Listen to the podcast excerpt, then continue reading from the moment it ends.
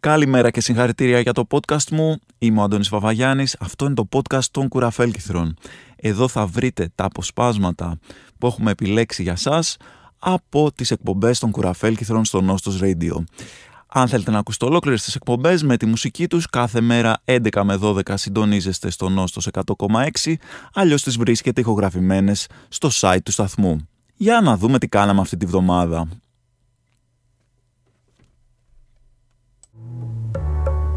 Γιαγιά, γιατί έχεις τόσο μεγάλα μάτια? Για να σε βλέπω καλύτερα. Γιαγιά, το μέγεθος των ματιών δεν συνδέεται με καλύτερη όραση. Γιατί έχεις τόσο μεγάλα αυτιά? Καλά, ότι είναι τριγωνικά και τριχωτά θα σου κάνει εντύπωση, το μέγεθος επήραξε. Και έτσι αποφάσισαν και οι δύο να γραφτούν στο ανοιχτό πανεπιστήμιο και να κάνουν μαθήματα ανατομίας. Και ζήσαμε εμείς καλά και αυτοί καλύτερα. Tell me good people. Από προεκλογικές καμπάνιες, για να μιλήσουμε λίγο για τα σοβαρά θέματα αυτά που μας απασχολούν πάρα πολύ, έρχονται δεύτερες εκλογές και μπορεί αυτό που θα πω να κρίνει την δική σας ψήφος. Η καλύτερη στιγμή μέχρι στιγμής, το πιο ωραίο, το πιο αστείο στιγμιότυπο, το καλύτερο με διαφορά που έχουμε δει σε αυτή την προεκλογική καμπάνια, και πρέπει να το δείτε, να το βρείτε, γιατί δεν έχει κυκλοφορήσει τόσο πολύ, δεν έχει γίνει το όσο viral όσο του αξίζει. Είναι μια κυριούλα, νομίζω, νομίζω του κόμματος της Πλεύσης Ελευθερίας, η οποία είναι σε ένα πάνελ στο Βόλο, στις ειδήσεις, και την ρωτάνε τι σκοπεύει να κάνει, ποιες είναι οι θέσεις του κόμματος που αντιπροσωπεύει για την Μαγνησία. Η κυριούλα λοιπόν τα χάνει τελείως, τη βλέπετε, αλλάζει 10 χρώματα και αρχίζει και κοιτάζει τα χαρτιά της και λέει: ποιες είναι οι θέσεις του κόμματός μας για την Μαλαισία? Και αρχίζει και ψάχνει τα χαρτιά της, λες και μέσα στα χαρτιά της θα γράφει το πρόγραμμα του κόμματος για τη Μαλαισία. Θα υπάρχει κάπου εκεί μέσα, θα βρει την απάντηση που ψάχνει σε αυτό το μεγάλο ερώτημα. Και μετά, αφού δεν βρίσκει κάπου προφανώς το πρόγραμμα του κόμματος τι σκοπεύει να κάνει η Πλεύση Ελευθερίας για τη Μαλαισία, για το φοβερό αυτό πρόβλημα που όλοι οι Έλληνες φυσικά ανυπομονούν να μάθουν απαντήσεις, τι θα γίνει στη Μαλαισία, λέει: συγγνώμη, λέει, εγώ είμαι λίγο καινούρια στο κόμμα, θα πρέπει να ρωτήσετε για τις θέσεις του κόμματος για τη Μαλαισία, ξέρω τι έχουμε, αλλά θα πρέπει να ρωτήσετε κάποιους από τους παλιότερους σε αυτό το κόμμα. Και αυτό βέβαια ήταν μια φρέσκια αντιμετώπιση. Αυτό εκεί την παραδέχτηκα, ρε παιδί μου. Εντάξει, ήταν επιτέλους ένας πολιτικός που λέει ότι δεν ξέρω, ρε παιδιά, τις θέσεις του κόμματος για τη Μαλαισία. Αντί να φτιάξει εκεί πέρα μια ιστορία και να αρχίσει να λέει, παραδέχτηκε ότι, παιδιά, εγώ δεν ξέρω, ρωτήστε κάποιον άλλον που να ξέρει καλύτερα. Αυτός είναι ο Σέργιο Μέντες και η Brazil 66 με το Μας και Νάντα. 100,6.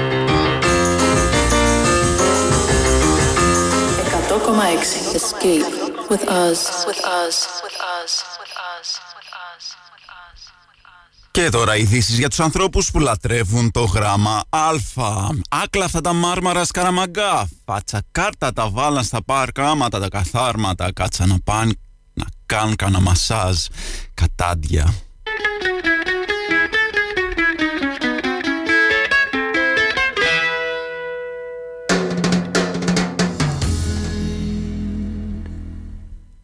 Andrew Bird και Κόρεν Ράιντ. Τώρα, ήθελα να σας πω λίγο για την κριτική. Όταν κάνεις κόμικα, όταν βγάζεις κάτι δημόσια, είναι λογικό να πάρεις κριτική, και φυσικά όταν γίνεται καλοπροαίρετα είναι ευπρόσδεκτη. Έκανα λοιπόν πρόσφατα ένα κομιξάκι για το Athens Pride, το οποίο δέχτηκε κριτική. Δεν εννοώ φυσικά την κριτική τύπου κάνεις, ξέρω εγώ, τα παίρνεις για να γράψεις, ξέρω εγώ, υπέρ του Pride. Όχι, προφανώς αυτές είναι οι ηλικιότητες, αυτά δεν ασχολούμαστε με αυτά, απλά γελάμε. Υπήρχε όμως και πιο σοβαρή κριτική.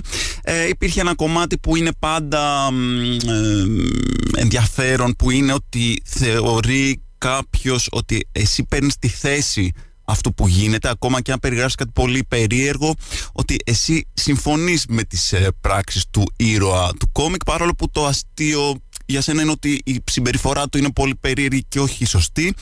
Παρόλα αυτά υπάρχει και ένα άλλο είδος κριτικής, το οποίο είναι πολύ, έτσι θα ήθελα να το συζητήσουμε, είναι κάπως, τι να πω, με μου δημιουργεί μια, φυσικά το συζητάμε όλα, αλλά μου κάνει μια αίσθηση λίγο περίεργη, που είναι αυτό που θα βγει κάποιος και σου πει ναι, αλλά στο κόμικ αυτό έχεις βάλει δύο άντρες και μια γυναίκα, αλλά τι θα γινότανε αν αυτοί οι δύο άντρες ήταν γυναίκες και αυτός και η γυναίκα αυτή ήταν άντρας? Δηλαδή τι θα γινότανε? Διαβάζω αυτό το κόμικ και δεν μπορώ να το απολαύσω, γιατί στο μυαλό μου έχω φτιάξει ένα άλλο κόμικ και δεν μπορώ να διαβάσω αυτό το κόμικ χωρίς, δεν μπορώ να το απολαύσω, γιατί έχω φτιάξει στο μυαλό μου μια διαφορετική ιστορία. Δηλαδή τι θα γινότανε αν αντί για δύο άντρες και μια γυναίκα σε ένα μετρό, αυτό το κόμικ ήταν με δύο καλόγριες και έναν πιγκουίνο σε μια συναυλία του Γιάννη Χαρούλη? Δεν θα έβγαζε κανένα νόημα, δεν θα ήταν καθόλου αστείο. Αυτή η κριτική είναι λίγο περίεργη για μένα, γιατί διάβασα αυτό που είναι. Τι θα πει αν αντί για, δηλαδή τι θα γινόταν αν αντί για δύο άντρες και μια γυναίκα ήταν έξι πυροσβέστες, 5 στουθοκάμιλοι, 4 καλόγρες, 3 μανταλάκια, 2 λεστριγόνες.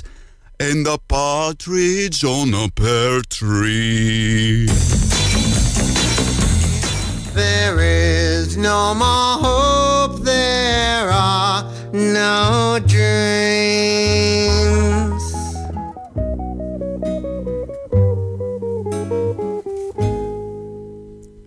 Μας υποχρέωσες, Τζον.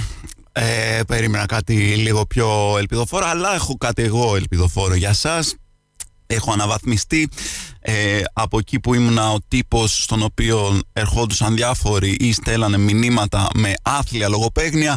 Έχω αναβαθμιστεί στον τύπο που βλέπουν οι άλλοι και του λένε misheard lyrics, περίεργα ακουσμένους στίχους. Σίγουρα πολύ καλύτερο, πραγματικά.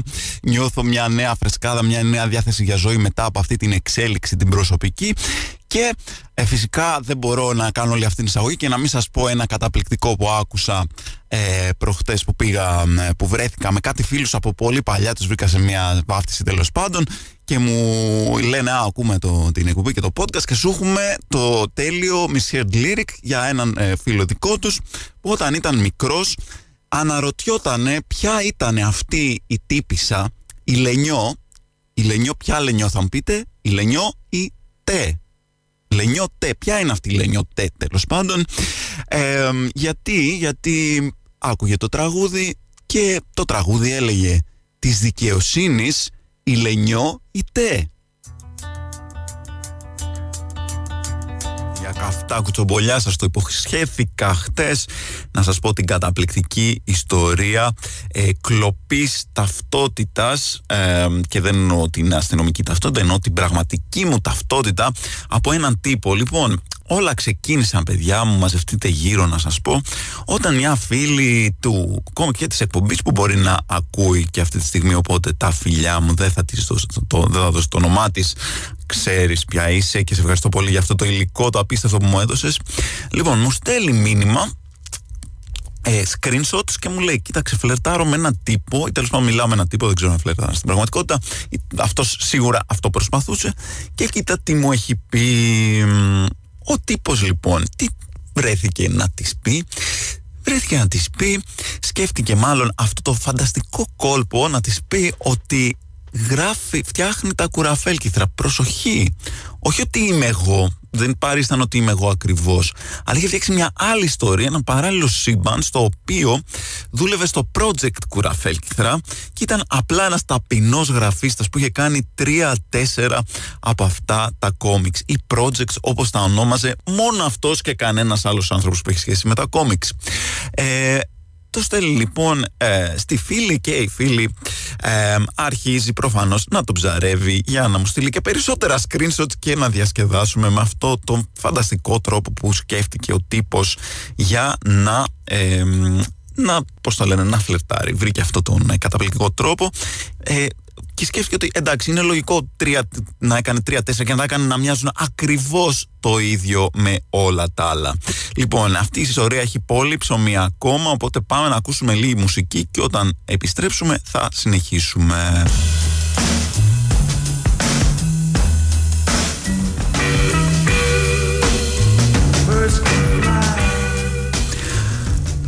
Nostos 100,6 και Κουραφέλκυθρα, και συνεχίζουμε την καταπληκτική ιστορία στην οποία ένας τύπος παριστάνει ότι δουλεύει στα Κουραφέλκυθρα και προσπαθεί με αυτόν τον τρόπο να ρίξει το κορίτσι. Το κορίτσι φυσικά ξέρει ότι τη δουλεύει ο τύπος, γιατί το παρακολουθεί την σελίδα, οπότε από την αρχή το προσπαθεί να τον ψαρέψει, να δει τι άλλο θα της πει, τι άλλη μπορεί να της πει.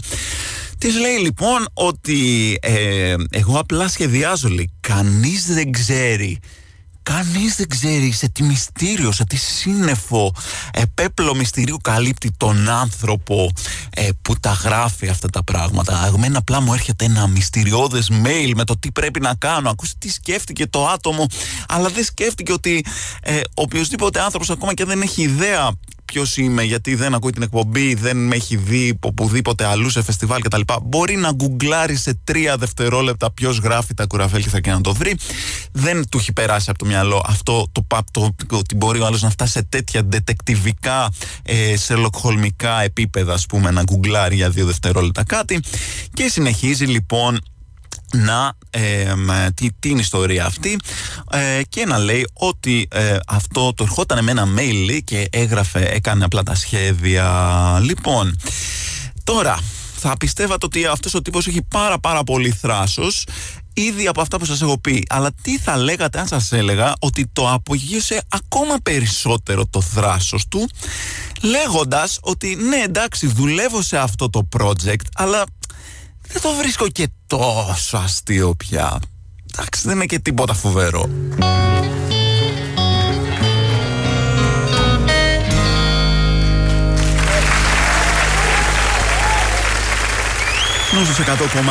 και Κουραφέλκυθρα, και ήρθε η ώρα να κάνουμε όλοι μαζί εδώ πέρα μια παραδοχή. Να πούμε όλοι εδώ πέρα ότι αν είναι, ότι είναι ένας απαράβατος κανόνας της ζωής, ότι αν ένας μπορεί και επιτρέπεται να κάνει σεξ γιατί φτιάχνει με κουραφέλκυθρα, αυτός είμαι εγώ. Έτσι, δεν μπορεί κανένας άλλος. Δεύτερον, μια άλλη παραδοχή: αν προσποιείσαι ότι είσαι κάποιος άλλος άνθρωπος, πες πως είσαι κάποιος που οι άλλοι δεν ξέρουν ποιος είναι. Δηλαδή, πες ότι είσαι, ξέρω εγώ, Αρκάς, δεν ξέρω ποιος άλλος μπορείς να πεις. Κάποιος, τέλος πάντων, που οι άλλοι δεν υπάρχει φάτσα του παντού, άμα κάποιος κάνει ένα Google. Και επίσης, αν χρησιμοποιήσεις, αυτό είναι το πιο βασικό από όλα, αν χρησιμοποιήσεις αυτόν τον τελείως χαζό τρόπο να χρησιμοποιήσεις τη δουλειά κάποιου άλλου, πιστεύοντας ότι θα ρίξεις μια κοπέλα, το οποίο δεν θα συμβεί σίγουρα, γιατί είναι ένα ηλίθιο κόλπο το οποίο δεν θα πιάσει, τουλάχιστον μην πεις μετά ότι αυτή η δουλειά που είπες τα ψέματα ότι έκανες δεν είναι και τόσο καλή. Δηλαδή, λίγη σκέψη, ρε παιδιά, λίγη σκέψη παραπάνω.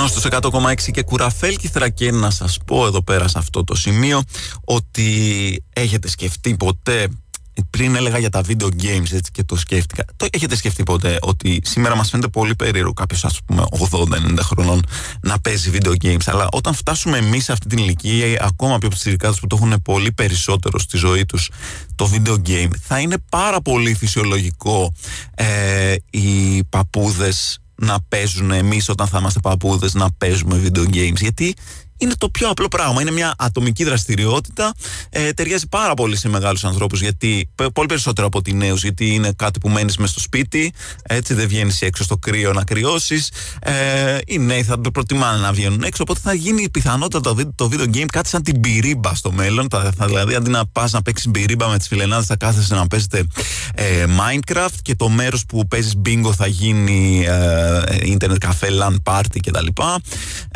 Και δηλαδή, πιστεύετε ότι εμείς, ας πούμε, όταν θα φτάσουμε να είμαστε γέροι, θα αλύνουμε στα βρόλεξα και δεν θα παίζουμε, ξέρω εγώ, Grand Theft Auto 12 ή FIFA 2048.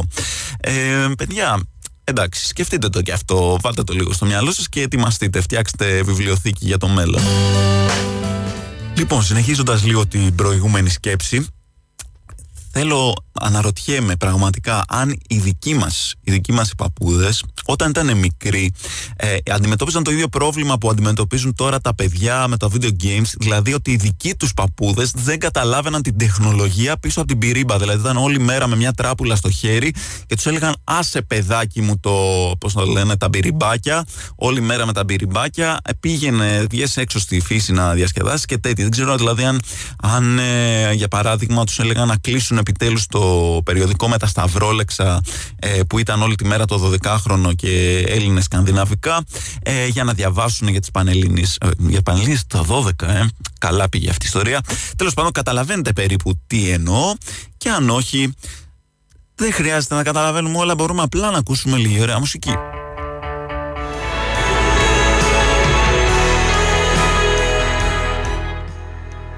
Nostos 100,6 και Κουραφέλκυθρα, πάμε σιγά σιγά για κλείσιμο, αλλά δεν μπορώ να μην λάβω στα σοβαρά τη νέα μου ταυτότητα που είμαι ο τύπος στον οποίο στέλνετε τα πράγματα που ακούγατε λάθος στα τραγούδια, και έχω ένα καταπληκτικό για σας σήμερα.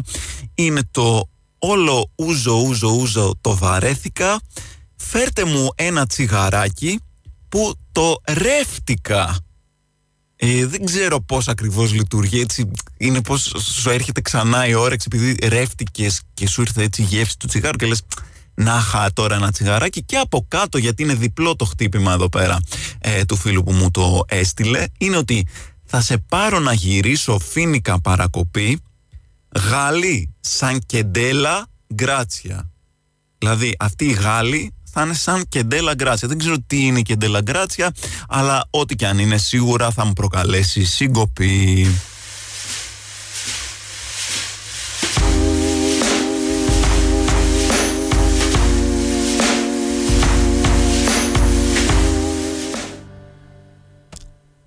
Ή τα νέα που... Δεν ξέρω γιατί ξεκινήσαμε το «ή», δεν είχε τίποτα «ή» μέσα από αυτά που θέλω να πω. Ας κάνουμε ότι δεν έγινε ποτέ.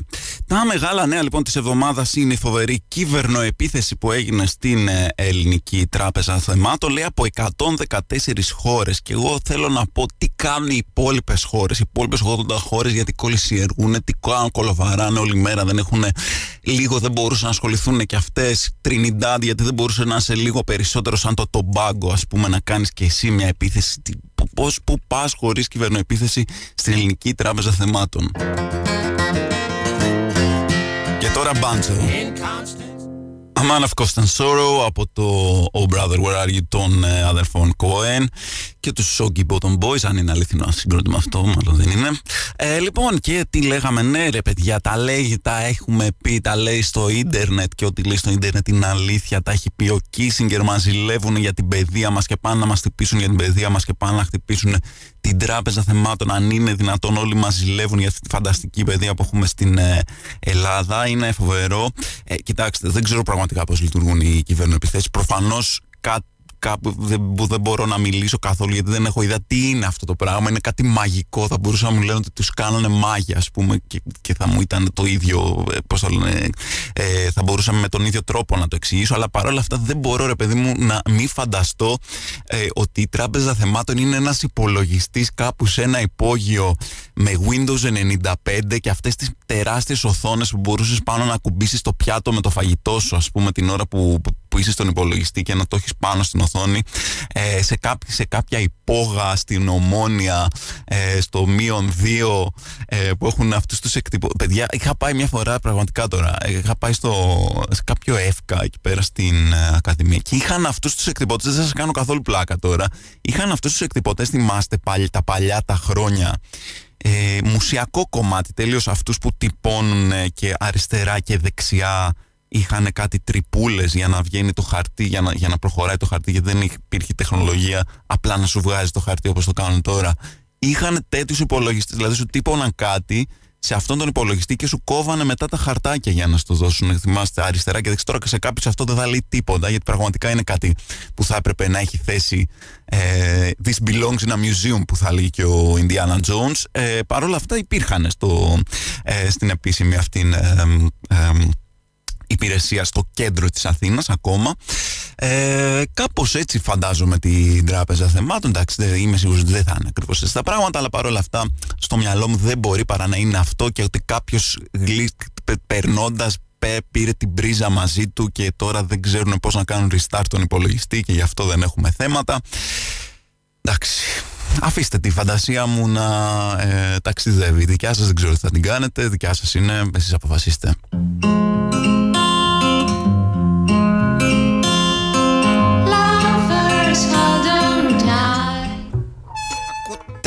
Την εκπομπή τα σεργιανογνωρίσματα του πενταγραμμού του Νόστος 100,6.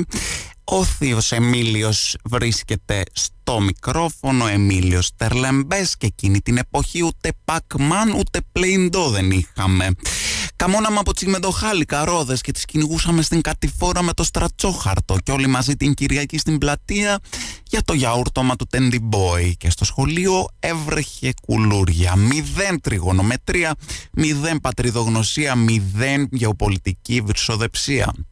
Και ο δάσκαλος να μου λιανίζει τα παΐδια με το χάρακα και να μου λέει ότι μια ζωή θα μείνω κουμπούρας. Μα το Μαριό με περίμενε να κάνουμε σκασιαρχείο και φεύγαμε σκαλομαρί από το σκολιό, σκαρφαλώνα με τα τραμ για λιόπεση. Αχ, το Μαριό, με τεμάκι φρέσκο, σε γλύκαινε μες στο λίβα της ζωής και στο τρανζίστορ να παίζει τον παχουλό ντόμινο.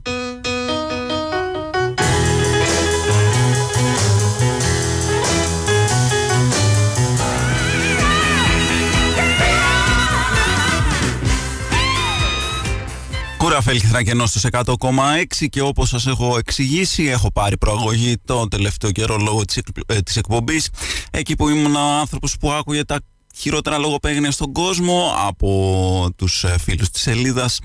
Τώρα πλέον ακούω τα χειρότερα misheard lyrics του κόσμου και αυτό πραγματικά είναι προαγωγή, είναι τέλειο, μου αρέσει πάρα πολύ, μου αρέσει η νέα μου θέση σε αυτή τη ζωή. Είμαστε όλοι που περπατάμε. Λοιπόν, και θέλω να σας πω το καινούργιο καταπληκτικό misheard lyric που μου είπανε. Προφανώς αυτός ο φίλος που μου το έστειλε του αρέσουν οι ανοιξιάτικες, γιατί τώρα στην Άνοιξη γίνονται οι εκπτώσεις οι ανοιξιάτικες, έτσι. Και όπως ξέρετε, τα μαγαζιά μοιράζουν τώρα, ξέρετε, προσπαθούν να βρουν πελάτες για τις εκπτώσεις και μοιράζουν και πολλά εκπτωτικά κουπόνια. Αυτά είναι μικρά εκπτωτικά κουπόνια της Άνοιξης. Γι' αυτό και υπάρχει προφανώς, σύμφωνα με το φίλο μας, το τραγούδι «Μικρό κουπόνι, μικρό κουπόνι, ήρθε η Άνοιξη ξανά». Nostos 100,6 και Κουραφέλκυθρα, και συνεχίζει, παιδιά, συνεχίζει αυτή η απίστευτη επίθεση των ξένοι που μας μισούνε την Ελλαδίτσα μας. Και τι κάνανε τώρα εκτός από να χτυπήσουν την παιδεία μας, παιδιά, ξέρετε τι άλλο κάνανε? Μας πήγαν πάνω να μας πλασάρουν αυτή την ταινία, αν είναι δυνατόν, το Sour Boys, αν είναι δυνατόν. Εμείς σαν οι Έλληνες γονείς όμως δεν ανέχονται τέτοια πράγματα, μπορεί να ανέχονται τον πλήρη υποβάθμιση της παιδείας, αλλά δεν θα ανεχτούν να παιχτεί βραβευμένη ταινία από πόσα φεστιβάλ να παιχτεί σε ελληνικό σχολείο. Αν είναι δυνατόν, θα το δεχτούν ποτέ. Και αυτό γιατί φυσικά τα έχουμε πει ξανά σε αυτή την εκπομπή, προσπαθούν, παιδιά, να κάνουν τα παιδιά μας ομοφυλόφιλα, αυτοί κακοί άνθρωποι. Γιατί φυσικά όταν βλέπεις μια ταινία που συγκεκριμένα δεν έχει καν κάτι τέτοιο, αλλά τέλος πάντων που μπορεί να υπενήσετε οτιδήποτε ομοφιλοφιλικό, γίνεσαι και εσύ. Γιατί και εγώ το ξέρω πολύ καλά, γιατί είχα κάτι φίλους που όταν ήμασταν μικροί είχαν δει αυτή την ταινία με το Ρομπέντο Δασόν, που είναι Αλεπού της Disney, και όταν μεγαλώσανε τσιριμόνιες κάνουνε, τρέχουν σαν παιδάκια, τραλαλίλαλίλαλό, πέφτουν στο νερό. Robin Hood and Little John walking through the forest, laughing back and forth at what the other has to say, reminiscing this and that and having such a good time. Oodle lolly golly, what a day. Ελπίζω να μην πάθατε τίποτα τώρα που ακούσατε αυτό το κομμάτι, μην επηρεαστήκατε, μην είχατε παιδιά κοντά στο ραδιόφωνο και γίνουν κότες που παίζουν λαούτο. Είναι πολύ επικίνδυνα πράγματα αυτά. Οπότε πάμε να ακούσουμε λίγο Νίλ Γιάνγκ και Harvest Moon. Μπας και γίνουμε harvesters, γίνουμε έτσι, μαζεύουμε στάχια στα χωράφια όλοι μαζί. Ήταν ο Νίλ Γιάνγκ και το Harvest Moon. Τι κομματάρα. Παιδιά, όχι επειδή είμαι μπροστά, αλλά βάζω κομματάρες σήμερα, έτσι, λοιπόν, να τα λέμε και αυτά. Και ας κοροϊδεύουν οι άλλοι πρωινοί με τα μπάντζο και αυτά. Μια χαρά, είδατε πως την κάναμε εδώ πέρα με λίγο μπαντζάκι. Μια τέλεια όλα πήγανε. Λοιπόν, και θέλω να σας πω τώρα κάτι τελευταίο, ότι το ζητάμε πολύ συχνά σε αυτή την εκπομπή, ότι γίνεται σοβαρή έρευνα. Δεν είμαστε εδώ πέρα μια εκπομπή απλά που λέμε στα χλαμάρες και παίζουμε ωραία μουσική. Είμαστε μια εκπομπή ερευνητική και η τελευταία μας έρευνα αφορούσε τις παλιές μπανιάρες. Τι είναι, και μπορώ να σας πω τώρα ότι και εγώ ήμουνα μάρτυρας, πολλοί μου το είπανε ότι εκτός από παλιές μπανιάρες, πριν λέει ότι καθαρίζει και παλιές γραφίες ο τύπος, ξέρετε, μιλάω για τον ένα και μοναδικό παλιατζή που ταξιδεύει σε όλη την Ελλάδα με αυτή την κασέτα από τη δεκαετία του 80 μέχρι σήμερα και δεν έχει αλλάξει. Είναι σαν αυτούς τους πρίντερ του ΕΦΚΑ που σας έλεγα πριν. Δεν θα αλλάξουν ποτέ, δεν θα πάνε ποτέ στο μουσείο. Έτσι και αυτό σίγουρα είναι κασέτα αυτό που παίζει, έτσι δεν είναι CD, δεν φαντάζομαι, φαντάζεται κάποιος κάτι τέτοιο. Φαντάζομαι ότι δεν είναι ένας παλιατζής φυσικά, απλά για κάποιο λόγο όλοι έχουν την ίδια φωνή.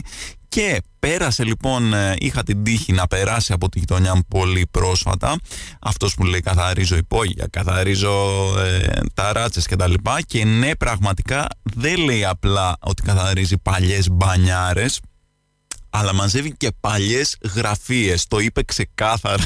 Κάτσα να το ακούσω, γιατί λέω εντάξει, δεν γίνεται αυτό. Μάλλον το είναι μια συλλογική παράκρουση που έχουμε, ότι καθαρίζει παλιές γραφίες. Αλλά όχι, τελικά ήταν όλα αλήθεια, παιδιά. Οπότε πάρτε και την πληροφορία σας, πάρτε και την ειδησιογραφία. Τι άλλο θέλετε από αυτή την εκπομπή, τι άλλο να κάνουμε, χαλή να γίνουμε εδώ πέρα, να μας πατήσετε. Λοιπόν, αυτοί είμαστε και αυτοί θα είμαστε και πάλι αύριο 11 με 12. Εδώ στο Νόστος, γιατί πού αλλού θα βρείτε καλύτερα. Μέχρι να τα ξαναπούμε τότε, ακούτε τον Αλέξανδρο Χούντα που ακολουθεί, και αύριο πάλι 11 μαζί. Μέχρι τότε παίχτε funk. What you gonna play now? Bobby, I don't know. But whatsoever I play, it's got to be funky. Yeah. 1, 2, 3, make it funky. Make it funky. Spiral Carpets και Saturn 5. Και μιας και μιλάγανε πριν για dating τα παιδιά, να σας δώσω και εγώ λίγο dating advice, παιδιά. Πρέπει να σας πω ότι πρέπει να βρίσκετε ανθρώπους, να βγαίνετε με τους οποίους έχετε κοινά, να έχετε ένα κοινό, να έχετε κάποια βασικά κοινά, ας πούμε, στη ζωή σας που να ταιριάζετε. Για παράδειγμα, αν είσαι παντρεμένος με παιδί ή παντρεμένη με παιδί, για να βρεις κάποιον να βγεις αντβού, καλό είναι να βγεις, άμα κάνεις μια σχέση, με κάποιον άλλον που είναι επίσης παντρεμένος με παιδί, για να έχετε κοινά, να έχετε πράγματα να συζητήσετε. Και όλοι θα λένε, αχ, κοίτα τι ταιριαστεί. Αυτοί είναι και οι δύο, έχουν ταιριαστό ζευγάρι, είναι και οι δύο παντρεμένοι αυτή τη στιγμή με κάποιον άλλον και έχουν παιδί. Έχουν τόσα κοινά, όλοι θα λένε αυτό το πράγμα, αυτό το ταιριαστό ζευγάρι. Οι φίλοι σας θα το λένε, οι σύζυγοί σας, τα παιδιά σας, όλοι αυτό θα λένε.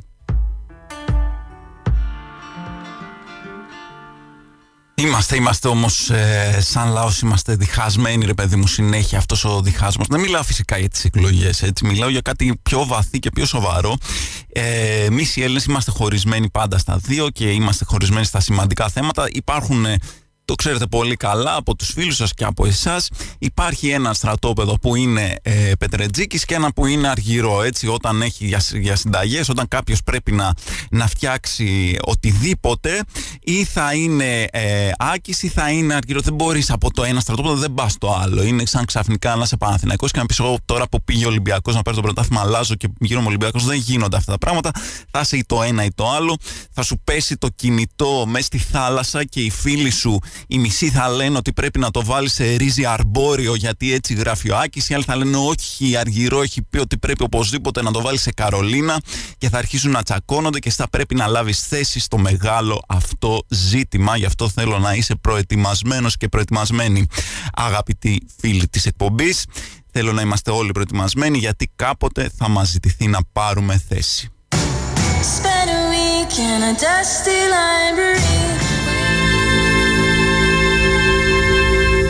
Nostos 100,6 και Κουραφέλκυθρα, και ήρθε η ώρα να μιλήσουμε για τους μεγάλους ποιητές της γενιάς μας. Κάποιοι δεν υπακούνε στους κανόνες σας, κατουράνε τα στεγανά σας και δεν νοιάζονται καθόλου, σπάνε όλες τις προκαταλήψεις σας για το τι σημαίνει στίχος, και θέλω αυτή τη στιγμή να δώσω αυτό το στέμα στον μεγάλο, στον τεράστιο Μιχάλη Ρακητζή, που έχει γράψει τον εξής στίχο, ο οποίος από μικρή ηλικία με στοιχιώνει πραγματικά, δηλαδή το σκέφτομαι συνέχεια, δεν υπάρχει άλλος, δηλαδή μέσα σε λίγα πράγματα πόσους κανόνες έχει σπάσει, δεν έχει ενδιαφερθεί καθόλου για τις προκαταλήψεις σας, δεν το νοιάζει καν. Μωρό μου φάλτσο, λέει ο ποιητής, είσαι το σι μπεμόλ ακόρντο στην καρδιά μου, αν και φάλτσο. Τι έχει κάνει εδώ πέρα ο τύπος? Πρώτα απ' όλα συμπεμόλ, γιατί είμαστε τόσο συγκεκριμένοι, γιατί είναι συμπεμόλ, γιατί μπορούσε να ήταν εσύ, ας πούμε, κανονικός και το έπρεπε να είναι μπεμόλ. Τέλος πάντων, συμπεμόλ ήθελε ο άνθρωπος, εμείς δεν επεμβαίνουμε καθόλου στην διάθεση αυτή την ποιητική. Αλλά πρώτα απ' όλα, κάνεις ρήμα τη λέξη φάλτσο με τη λέξη φάλτσο. Εδώ προσκυνάμε. Δηλαδή είναι στο ρεφρέν του τραγουδιού αυτού. Εντάξει, είναι δύσκολη. Η φάλτσο είναι δύσκολη να βρεις ομοιοκαταληξία. Ισχύει. Αλλά εκεί πέρα που κάνεις όλο το τραγούδι με ομοιοκαταληξία, ξαφνικά λες, όχι ρε φίλε, εγώ θα βάλω την ίδια λέξη. Δεν με νοιάζει. Δεν με νοιάζουν οι κανόνες σας. Μετά, ξαφνικά, εκεί πέρα που έχει ένα μέτρο συγκεκριμένο, βγάζει αυτό το τεράστιο μακρινάρι που λέει είσαι το σύμπεμολ ακόρντο στην καρδιά μου. Πώς το χωράει εκεί πέρα, το χώνει μέσα σε όλο. Σε αυτό το. Δηλαδή είναι σαν να λες ξαφνικά να έχεις έναν ο Σέξπιρ και να γράφει αμβικό 15 σύλλαβο και να πει εδώ πέρα ρε φίλε θα τους τρελάνω όλους, θα βάλω 48 συλλαβές. Πάρε να έχεις, πάρε και το στο σπίτι σου συλλαβές να έχεις. Ποιος παιδιά τον τολμάει αυτό? Το τόλμησε ο Σέξπιρ, το τόλμησε ο Όμηρος, το τόλμησε οποιοσδήποτε. Πείτε μου σύγχρονους ποιητές σημαντικούς, ποιος το έχει τολμήσει αυτό? Ποιος θα τολμούσε να πει αρνάκι άσπρο και παχύ της μάνας του καμάρι, βγήκε στην εξοχή και όπως σας προείπα ήταν της μάνας του καμάρι, έτσι. Μην ξεχνιόμαστε.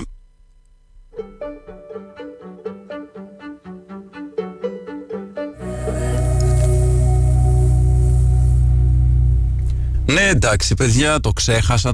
Να σας πω καλό μήνα, είναι κάτι που γενικά το ξεχνάω να το λέω. Και καλό καλοκαίρι. Αν και θα βρεθούν αυτοί οι τύποι που μόλις πεις καλό καλοκαίρι όταν μπει ο Ιούνιος θα σου πούνε όπα, όχι, συγγνώμη. Το καλοκαίρι μπαίνει στις 21 Ιουνίου και όχι στην 1η Ιουνίου. Είναι αυτή η κλασική τύπη που όταν τους λες την ηλικία σου, λες είμαι τόσο, ξέρω εγώ, είμαι 35. Δεν είμαι, μα κανένα, τέλος πάντων είμαι 35. Θα σου πούνε ναι, αλλά τα πόσα έκλεισες? Τι θα πει τα πόσα έκλεισα? Είμαι 35, μη με βάζεις να κάνω παραπάνω υπολογισμούς και μου λες ότι το έτος 0, μα όχι, πρέπει να προσθέσεις το έτος 0. Τα πόσα έκλεισα το στόμα σου συνακλήσεις και να δεχτείς αυτό που σου είπα. 35 τέλος.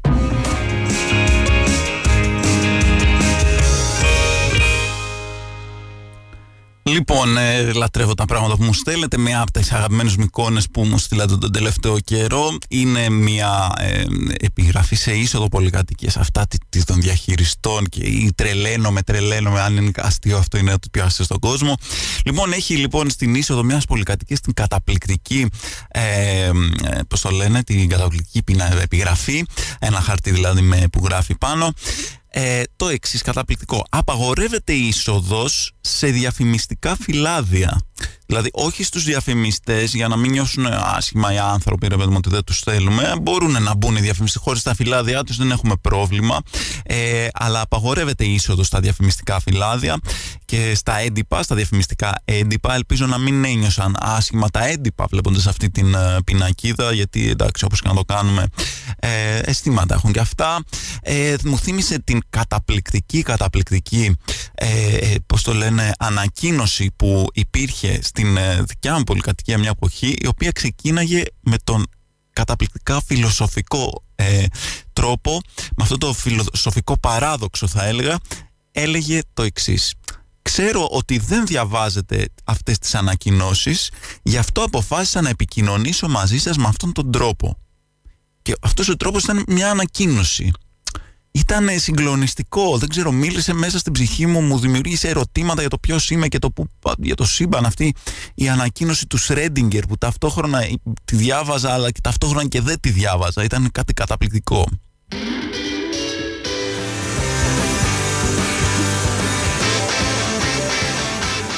Η Doji και το Staying Out for the Summer, έτσι για να μπούμε σε καλοκαιρινό mood. Και η ώρα μας φυσικά τελείωσε, όλα τελείωσαν. Λοιπόν, θα τα πούμε και αύριο εδώ 11 με 12. Βέβαια, εγώ θα είμαι καθοδόν για Κρήτη, γιατί πάω στο φεστιβάλ κόμιξ του Ηρακλείου, το 3C, ή όπως το λέμε μεταξύ μας οι κομιξάδες, το Κοπέλικον. Στο Κοπέλικον λοιπόν, ή αλλιώς 3C, θα είμαι το Σαββατοκύριακο. Αν είστε στο Ηράκλειο, πέραστε να πείτε ένα γεια. Μέχρι να τα ξαναπούμε αύριο με μια εκπομπή από το παρελθόν, ξέρετε τι πρέπει να κάνετε και αυτό είναι να παίξετε funk.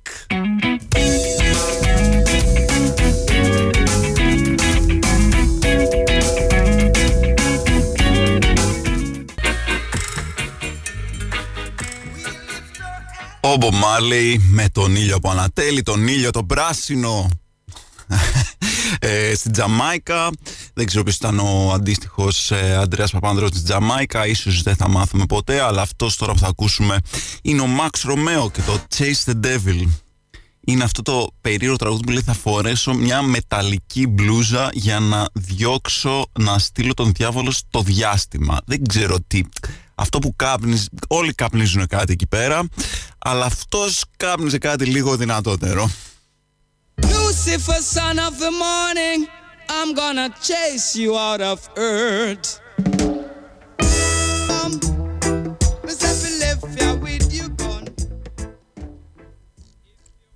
Αυτά τα κομμάτια μου θυμίζουν εκείνη την αγαπημένη ταινία. Θυμάστε παλιά στο Μέγκα που το βάζαμε στο 4 και είχε κάθε Κυριακή μια ταινία στην οποία ήταν κάτι Τζαμαϊκανοί που πήγαιναν να πάρουν μέρος σε έναν αγώνα με έλκυθρα στα χιόνια κάπου στην Ελβετία. Φοβερή ταινία, πολύ διασκεδαστική, αλλά μου άρεσε ακόμα περισσότερο το δεύτερο μέρος που ήταν με τρεις Τυρολέζους που πάνε να πάρουν διαγωνισμό σε έναν, στον παγκόσμιο διαγωνισμό ρέγγε στην Τζαμάικα.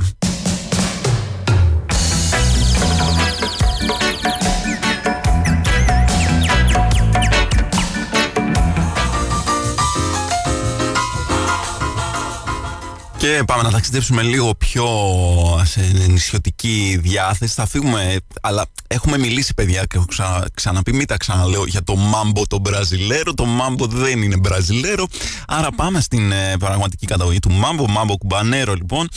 Δεν θα ακούσουμε μάμπο, θα ακούσουμε όμως, έτσι σας πάω με μια εξωτική διάθεση, αλλά θα σας πω, θα ακούσουμε σήμερα το κομμάτι το δωμάτιο της Τούλας, El Cuarto del Tula από Buena Vista Social Club, το οποίο θες να πας, να σε πάει σε μια εξωτική έτσι διάθεση, να φανταστείς Κούμπα, χορούς, αυτά, ρούμια και τέτοια, και σου λέει το δωμάτιο της Τούλας και στο χαλάει, δηλαδή τι όνομα είναι αυτό για εξωτική ομορφιά η Τούλα. Τούλα είναι τη φαντάζεσαι με ρόλεϊ και με πλάστη να σε περιμένει για να πληρώσεις τα κοινόχρηστα. Δεν είναι, παιδιά, έπρεπε να σκεφτείτε, έπρεπε να βρείτε ένα λίγο πιο εξωτικό όνομα. Τώρα τι είναι αυτά τα Τούλα.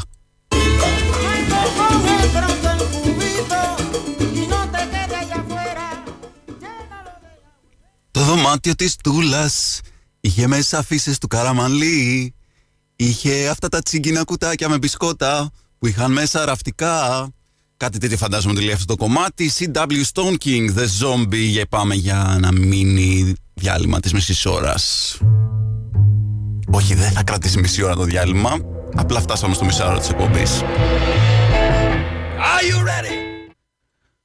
Λοιπόν, πολλοί της μοδός τις τελευταίες μέρες έχουν γίνει hackers και σκέφτομαι όλα αυτά τα φανταστικά κλισέ που έχουμε για τους hackers που είναι από τις ταινίες, οι οποίοι μέσα σε λίγα δευτερόλεπτα καταφέρουν να μπουν στο πεντάγωνο σε φάση απλά κοπανάνε ένα πληκτρολόγιο πολύ γρήγορα, λένε we're in και έχουν ήδη μπει, δεν υπάρχει κανένα σύστημα ασφαλείας πουθενά.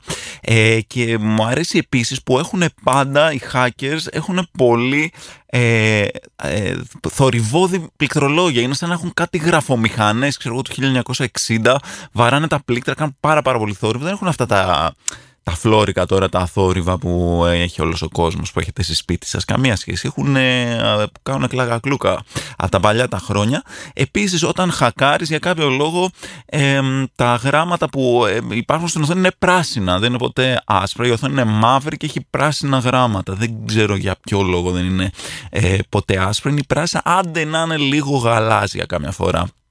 Αυτά θα πούμε και για hackers σε λίγο για να μαθαίνουμε. Nostos 100,6 και Κουραφέλκυθρα και μιλάμε για τα κλισέ για hackers στις ταινίες. Οι hackers πρώτα απ' όλα πρέπει οπωσδήποτε να φοράνε γυαλιά μύγα και μέσα στο σπίτι τα φοράνε αυτά, αλλά κυρίως γιατί όταν βγαίνουν έξω στο φως είναι σαν να το βλέπουν πρώτη φορά το φως του ήλιου, οπότε πρέπει να φοράνε τα γυαλιά μύγα. Ζουν φυσικά σε ένα υπόγειο, φοράνε t-shirt με κάποια πολύ περίεργη μπάντα που δεν ξέρει κανείς, με κάποιο λόγο, και έχουν το σπίτι τους είναι ένα υπόγειο στο οποίο έχουν, παρόλο που μπορούν να μπουν στις τράπεζες και να κλείψουν άπειρα λεφτά, ζουν σε μια υπόγα κάπου, χωρίς κανένα φως, το οποίο έχει 5-6 οθόνες στις οποίες κατεβαίνουν ασταμάτητα γράμματα. Κατεβαίνουν και γεμίζουν τις οθόνες. Βέβαια τα γράμματα προφανώς, όπως είπαμε πριν, είναι πράσινα, δεν είναι ποτέ άσπρα. Και δεν ξέρω, έχω στο μυαλό μου μήπως τελικά οι hackers είναι αυτοί που χακάρουν συστήματα και κάνουν αυτές τις απάτες, μήπως είναι πιο κοντά σε έναν τύπο που απλά παίρνει τηλέφωνο μια γιαγιά και της λέει ότι έχει κληρονομήσει λεφτά από κάποιον Νιγηριανό πρίγκιπα και να του δώσει το password του email ή το password που μπαίνει στην τράπεζα και η γιαγιά του λέει ναι αγόρι μου, ναι το password μου είναι 1, 2, 3, 4. Ίσως είναι αυτό λίγο πιο κοντά στην πραγματικότητα από αυτό που βλέπουμε στις ταινίες. Αλλά ποιος είμαι εγώ για να ξέρω, είμαι hacker? Όχι φυσικά. Λοιπόν, χτες σας ζήτησα να μου στείλετε και τις δικές σας ιδέες. Τι είναι αυτό που κάνει τους hackers σε μια ταινία, πώς τους ξεχωρίζουμε. Μου στείλατε κάποια ακόμα που τώρα τα βλέπω, ρίχνω μια ματιά. Μου στείλατε αρκετά από αυτά που είπα ήδη και μου είπατε ότι επίσης εκτός από μαύρα γυαλιά φοράει και κουκούλα. Εννοείται φοράει κουκούλα, και μες στο σπίτι φοράει κουκούλα ο hacker. Εννοείται και αυτό. Επίσης ότι σε χρονοτετέ το κάνει το hacking και ότι πολλές φορές υπάρχει και ένας άλλος hacker αντίπαλος και προσπαθούν οι δυο τους να ανταγωνιστούν ποιος θα το κάνει πιο γρήγορα. Το καταπληκτικό που δεν είχα παρατηρήσει ποτέ και σε ευχαριστώ που μου το έστειλες, Ηλία, εδώ πέρα, είναι ότι δεν χρησιμοποιούν ποτέ το ποντίκι. Ποτέ δεν θα χρησιμοποιήσει ποντίκι ο hacker. Θα έχουν σίγουρα ακουστικά που δεν θα τα έχουν στα αυτιά τους, αλλά θα τα έχουν από κάτω. Πολλές φορές θα φοράνε γάντια με κομμένα ακροδάχτυλα, φυσικά, γιατί δεν ξέρω, είμαστε τα ήτης για κάποιο λόγο, παρόλο που είναι hackers του σήμερα. Και φυσικά ένα από τα αγαπημένα μου κλισέ που έχει να κάνει όχι μόνο με hackers αλλά γενικότερα με αστυνομικές σειρές κτλ. Είναι το λεγόμενο enhance, δηλαδή παίρνεις μια φωτογραφία που είναι 3 pixels και κάνεις ένα μαγικό και γεννιούνται pixels ξαφνικά και βλέπεις όλες τις λεπτομέρειες από αυτό το θολό πράγμα που φαινόταν πριν. Για κάποιο λόγο γίνεται πώς το λένε, γεννιούνται εικόνες από το τίποτα. Αν είσαι hacker μπορείς να κάνεις τα πάντα. Nostos 100,6 και Κουραφέλκυθρα και μερικά ακόμα κλισέ για hackers που λάτρεψα από αυτά που μου στείλατε είναι ότι υπάρχει ένας, καθώς προσπαθούν να μπουν, ότι υπάρχει και ένας άλλος που προσπαθεί να τους σταματήσει. Όχι ότι υπάρχει ένα σύστημα ασφάλειας στον υπολογιστή που πρέπει να σπάσουν, αλλά ότι είναι ένας άλλος hacker που ο οποίος είναι σαν φρουρός εκεί πέρα και περιμένει να τους σταματήσει. Ότι καμιά φορά αντί να είναι απλά γράμματα που γράφεις κώδικας, είναι σαν να παίζεις κάποιο παιχνίδι όπου μπαίνεις σε δωμάτια και κατευθύνεις διάφορα πίξελς μέσα σε, να μπαίνουν μέσα σε δωμάτια. Και κάτι καταπληκτικό που μου στείλατε, γιατί δεν το είχα προσέξει ποτέ, είναι ότι δεν το είχα σημειώσει, είναι ότι αφού γράψεις πάρα πολύ γρήγορα, όταν ένα πατήσεις το τελευταίο enter, κάνεις μια παύση και το πατάς αργά και βασανιστικά για να αποκαλυφθεί ότι κατάφερες να μπεις μέσα και να πεις we're in στους άλλους που σε κοιτάνε με θαυμασμό γιατί δεν έχουν ιδέα τι κάνεις. Νόστος 100,6 και Κουραφέλκυθρα και μπορεί τώρα να σκέφτεσαι, καλά, εσύ κάνεις εκπομπή τώρα δηλαδή για να κάθεσαι και να τεμπελιάζεις. Εγώ κάθομαι εδώ πέρα, σου στέλνω, σου βρίσκω το υλικό και εσύ βγαίνεις και μετά τα λες σαν εξυπνάκιας εκεί πέρα ότι και καλά βρήκες κλισέ για hacker, αλλά εγώ στο έχω γράψει. Παιδιά, μην ανησυχείτε γιατί σας εξήγησα, σας είπα τι γίνεται. Θα μπορείτε μετά από αυτό, τώρα να ανέφερα κάποια από αυτά που μου στείλατε για τους hackers, ας πούμε, τα κλισέ, θα μπορείτε να λέτε ότι είστε μέλος του project των Κουραφέλκυθρων. Σας το επιτρέπω εγώ, έχετε σφραγίδα και μετά τώρα μπορεί να σας φαίνεται ότι σας εκμεταλλεύομαι για να βγάζω υλικό, αλλά μια μέρα που θα ρίχνετε το ένα γκομενάκι μετά το άλλο, επειδή σας έδωσα εγώ τον τρόπο εδώ πέρα να λέτε ότι είστε μέλος του project του Κουραφέλκυθρων, μια μέρα θα με ευχαριστείτε, έτσι. Νόστος 100,6 και Κουραφέλκυθρα και μιλώντας για ταινίες, να σας πω ότι είδα μια ταινία, δεν ξέρω, μπορεί να την ξέρετε, είναι αυτή με έναν ψυχολόγο που μιλάει με ένα παιδάκι και αυτό το παιδάκι βλέπει νεκρούς και τελικά στο τέλος έχει μια ανατροπή και αποκαλύπτεται ότι ο ψυχολόγος λέγεται Όλιβερ, Ήταν ένα τρελό Oliver Twist αυτό. Παιδιά, λοιπόν, εντάξει, συγγνώμη για αυτό που έγινε τώρα. Πρέπει να σας πω για αυτό το αστείο, αν μπορεί να το χαρακτηρίσει κάποιος έτσι, ότι το είδα κάπως στον ύπνο μου και ξύπνησα και είπα πω φοβερό αστείο να το πω στην εκπομπή. Και καθώς το έγραφα, λέω, τι βλακεία είναι αυτή η Θεούλημα. Δεν πειράζει, θα το πω, θα το μοιραστώ. Γιατί τέτοιοι είστε και τέτοια σας αξίζουν. Όχι, ενώ σας αξίζουν πολύ καλύτερα από αυτά, αλλά σας αξίζει να ξέρετε τι γίνεται, τα παρασκήνια, πώς βγαίνουν αυτές οι ιδέες, με πόση δυσκολία, με πόση δουλειά. Αυτές οι καταπληκτικές, αυτά τα καταπληκτικά αστεία που λέμε σε αυτή την εκπομπή. Λοιπόν, μετά από αυτό δεν νομίζω ότι μπορούμε να πάμε κάπου αλλού. Οπότε ακούμε ένα κομματάκι και επανερχόμαστε για κλείσιμο. Να είμαστε πάλι, είμαι ο Αντώνης Βαβαγιάννης από το παρελθόν και ακούτε τα Κουραφέλκυθρα στον Νόστος 100,6 στο παρόν. Θέλω να ζητήσω συγγνώμη που γεννήθηκα για το προηγούμενο αστείο. Ξέρω πόσο άθλιο ήταν, ξέρω πόσο πόνεσε, πόναγε καθώς το έγραφα, αλλά έπρεπε οπωσδήποτε να το μοιραστώ μαζί σας. Δεν γινόταν αλλιώς. Εσείς ξέρετε τώρα τι πρέπει να κάνετε. Πρέπει να ακούσετε τον Αλέξανδρο Χούντα που ακολουθεί. Να περάσετε ένα πάρα πολύ καλό Σαββατοκύριακο και τριήμερο όσοι έχουν τριήμερο.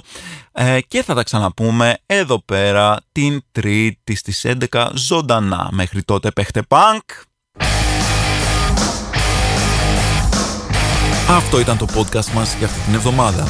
Δεν θα μπορούσε να υπάρξει αυτό το podcast χωρίς τη στήριξη του αγαπημένου συνόμπο της streaming πλατφόρμας της καρδιάς μας. Εμείς τα ξαναλέμε είτε στην εκπομπή καθημερινά 11 με 12 στον Νόστος, είτε την επόμενη εβδομάδα στο podcast. Μέχρι τότε παίχτε πανκ!